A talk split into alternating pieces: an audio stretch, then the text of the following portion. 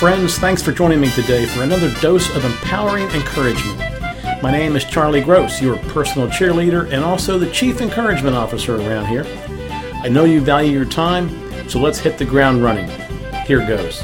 I had to do it. I had to push myself to go out shopping for stocking stuffers. I mean, really, what kind of a guy would I be to ignore this important tradition? I mean, I have it easy enough for the main shopping event because my lovely wife finds gifts that she loves and then either buys them for me to give to her or tells me so clearly that even I can shop successfully. Even I can't mess it up. So sidestepping the critical shopping effort, I have to show my love and care somehow. So off I go to the Park City Mall to find a few trophies for Lisa's stocking hung so carefully over the fireplace. So I walk aimlessly down one hall after another. It's crowded, but I like it like that. After all, it's Friday, December 20th. Not many shopping days left. I look all over for something simple, small, and even practical. I get drawn to those racks and shelves of weird things advertised on TV. They're marked down, but yes, they're very strange. After being attracted to this stuff, I start to have bouts of guilt and buyer's remorse, even before chunking down real money. No doubt about it, I'm terrible at this. I want to show I care and I love, but this is not my domain.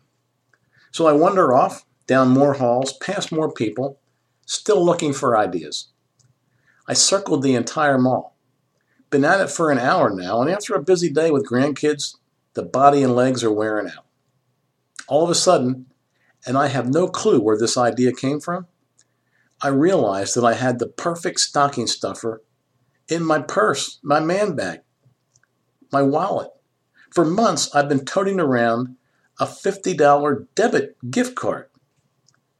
I've had lots of different ideas about what I'd buy for myself with it, but I never did.